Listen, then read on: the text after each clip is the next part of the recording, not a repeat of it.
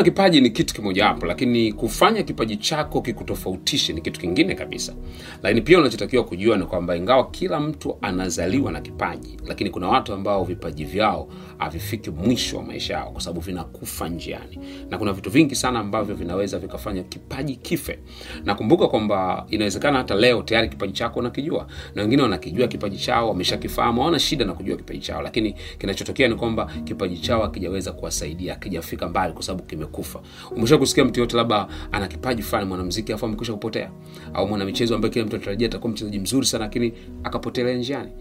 Kwa hiyo kuwa na kipaji ni kitu kimoja hapo. Unaweza kuwa umezaliwa na kipaji cha kipekee sana lakini kikafa.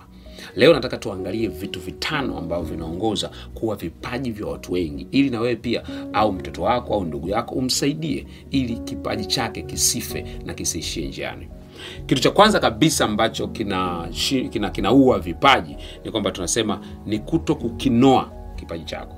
When you fail to sharpen your talent. Unajua kipaji chako kinapokuwa ndani yako unapoanza kukitumia tunasema ni kipaji gafi It's a raw talent. Sasa kinachofanya kipaji kiwe na thamani ni pale unapokiongezea thamani. Ni, ni kawaida sana kuelewa jambo hili. Ni kama vile tukisema ukinunua mpunga na ukinunua mchele mchele unakuwa na bei ghali zaidi kuliko mpunga kwa nini? Kwa sababu mpunga ingawa bado tunataka mchele ulioko ndani yake lakini bado haujachakatwa bado haujakuwa sharpened kwa kitu ambacho kinaweza kutumika. Kwao kipaji kinapokuwa kwako kinakuwa ni raw kwa watu wengi wana vipaji lakini havijaweza kufika mbali vimekufa kwa sababu amekatwa na kipaji aja kinoa kipaji chake. Kimekuwa ni kipaji butu tunasema. Kwao ukiendelea kikiwa kipaji butu manake hakuna atakaye kihitaji na kama hakuna atakaye kihitaji manake hakitakuwa na manufaa. Kumbuka siku zote kipaji sio kwa ajili yako kipaji ni kwa ajili ya wale unaowahudumia kwa kipaji lakini kinakuletea faida. Wewe pamoja na wao wanakifurahia kipaji chako. Kwa watu wengi vipaji vyao vimekufa kwa sababu ya kutotumia muda kunoa kipaji chao. Sababu ya pili au kitu cha pili ambacho kimeua vipaji vya watu wengi sana tunasema ni kudharau mwanzo mdogo. Watu wengi sana wakiwa na vipaji mara moja tu anataka atokee kwenye majukwaa makubwa atambulike na watu mbalimbali. Unakuta mtu labda ni mwimbaji eh, ukimwambia njoo uimbe hata sehemu ndogo ya watu wachache hataki anataka aimbe kwenye matamasha makubwa ambao watu wamejaa maelfu uwanjani. Hapana uwezi ukakua katika kipaji kama unadharau mwanzo mdogo. Kwa unapokuwa na kipaji hakikisha kila fursa ndogo unayoipata unaitumia kuonyesha kile kipaji chako. Kwa sababu unapokuwa unafanya katika fursa ndogo kitu cha muhimu ambacho unatakiwa kujua ni kwamba unaendelea kujiimarisha. Na hii pia ni njia mojawapo ya kunoa kipaji chako. Unatumia zile fursa ndogo ndogo. Lakini kitu kingine cha msingi ni kwamba ni vizuri zaidi na inapendeza sana unapoanza kufanya katika levo ndogo ndogo. Kwa sababu utakapokuja kufanya katika levo kubwa watu watakapokuona utakuwa tayari umeiva. Lakini unapong'ang'ania kwenda juu kwa haraka na kuonekana kwa haraka watu wakigundua uwezi kama walivyokuwa wanakufikiria na walivyokuwa unapambwa kwamba unaweza watu watakudharau. Ndio maana unakuta watu wengi sana ambao wamejaribu kuinuliwa kwa haraka sana kwenda juu na vipaji vyao wameshuka pia kwa kasi. Kwa sababu unapoenda juu watu wanakuwa na matarajio makubwa sana. Sasa kama hujajiandaa vizuri hujatumia zile fursa ndogo ndogo maanake utashindwa. Kwa hiyo inawezekana unataka kuwa mwongeaji mzuri mbele ya watu anza kidogo kidogo. Watu wengi naambia, hata mi nilivyoanza kuongea nilikuwa natembelea shule za msingi naenda kuongea na wanafunzi wa shule za msingi naenda kuongea na wanafunzi wa shule za sekondari. Nimesha kukaa na watu wachache kuongea nao. E, nilianzisha program ya kukuza vijana mentorship program ambayo ilikwenda ikakua mpaka watu karibu mia tatu hamsini. Lakini ya kwanza kabisa nilianza na watu chini ya kumi katika ukumbi mdogo sana. Na nilikuwa naongea kwa bidii sana lakini ilikuwa inanishepa. Kuna mtu alikuwa anajua baadaye alipoanza kutokea mbele za watu watu wanafikiri ameanza juzi lakini nimekuwa nikifanya zaidi ya miaka kumi nafanya hichi kitu. Kwa hiyo unachotakiwa kujua ni kwamba kila fursa ndogo unayoipata itumie vizuri kwa sababu usipofanya hivyo huyo atakuwa ni adui ambaye atakufanya ushinde kufanikiwa katika kipaji, chako kitakufa siku zote kama hautakuwa tayari kutumia fursa ndogo. Adui watatu ambao unatakiwa kumzingatia tunasema ni kuto kujifunza zaidi katika kujifunza huku nazungumza zaidi kuhusiana na skill. Unajua talent na skill ni vitu vile tofauti. Talent unazaliwa nayo kipaji unazaliwa nayo lakini ujuzi unaupata. Tunasema you are born with talent but you acquire the skill.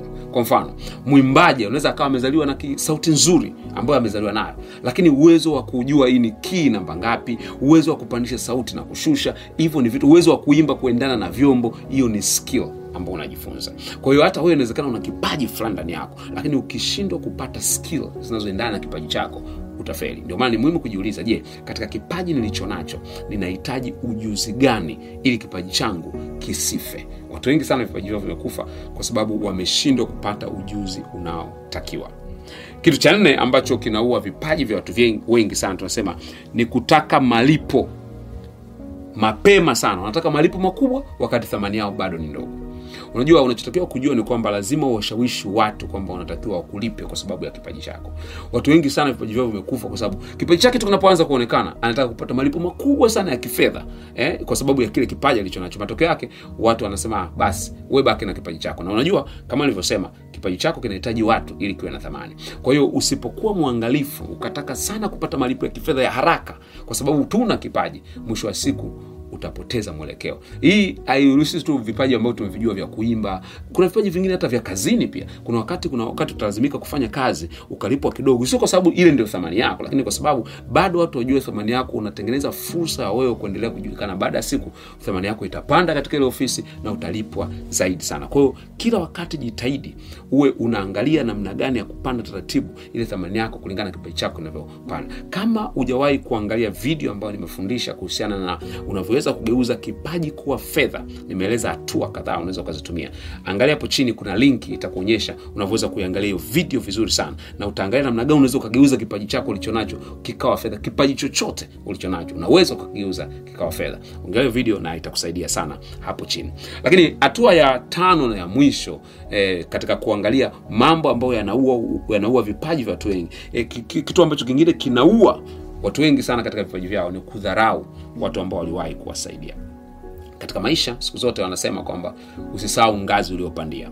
Kwao watu wengi sana vipaji vyao vimekufa kwa sababu wamewadharau watu ambao waliwapa nafasi. Wamewadharau watu ambao waliwa kuna watu ambao waliku, waliku, waliku, walikufanya ujulikane wewe. Kuna watu ambao wali- walikuchukua- walikushika mkono wakakupeleka mahali. Siku zote unapodharau watu waliokusaidia kila wakati kwenye maisha yako hautafika mbali. Hii ndio maana ni muhimu sana katika safari yako kimafanikio. Unajua kuna watu wanasema mimi mwenyewe tulianza tu mwenyewe nilifanya tu mwenyewe. Hapana. Lazima kuna watu fulani fulani walikusaidia hata kama ni vitu vidogo. Siku zote waheshimu wale watu wataje kama ni sehemu ya mafanikio yako na watambue kama ni watu muhimu katika mafanikio yako. Ukidharau watu ambao wamekusaidia hautafika mbali. Watu wengi sana ambao waliwadharau watu ambao waliwatangulia waliwasaidia katika mambo waliofanya wameshindwa kabisa kustawi katika vipaji vyao. Na wewe utakiwi kuwa mmoja wao. Ukiweza kuwamudu maadui yao katika maisha yao, sina shaka kwamba kipaji chako hakitakufa kitaendelea kustawi na utafanikiwa kufika mbali katika maisha yako.